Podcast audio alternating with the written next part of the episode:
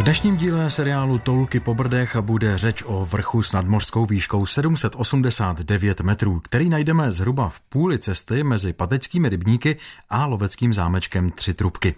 Vrch nese zajímavé pojmenování, které potěší zřejmě každého, kdo má v oblibě zvířata. Název místa a jeho původ nám přiblíží vedoucí muzea středních Brd ve Strašicích Tomáš Makaj.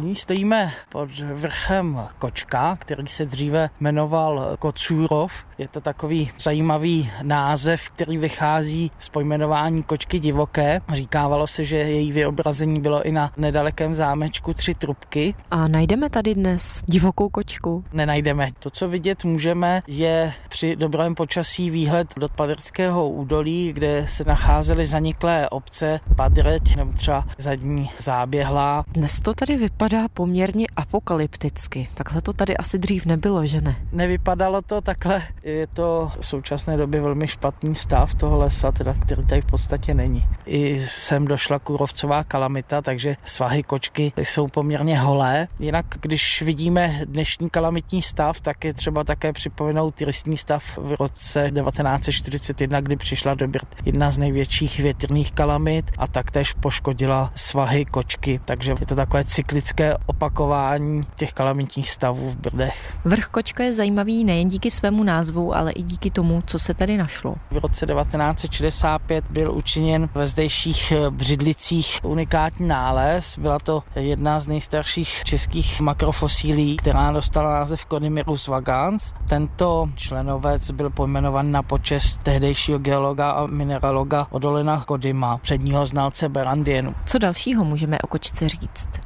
Takovou zajímavostí je, že na vrchu kočka stávala také útulna. Ono to bylo původně bouda nebo srub, který sloužil lesníkům jako útočiště, kde se mohli jak schovat teda před nepřízní počasí, tak i před pytláky. Bouda na konci 19. století byla předělána na právě zmíněnou útulnu, kam se mohli ubytovat turisté nebo kde mohli přespat. Děti ze záběhle měli tuhle útulnu také velmi rádi, protože se v ní schovávali, hráli si v ní a dostali takovou romantickou přezdívku chaloupka. Z té útulny zůstaly dnes pouhé základy. Říká Tomáš Makaj, vedoucí muzea středních Brd. Kateřina Dobrovolná, Český rozhlas.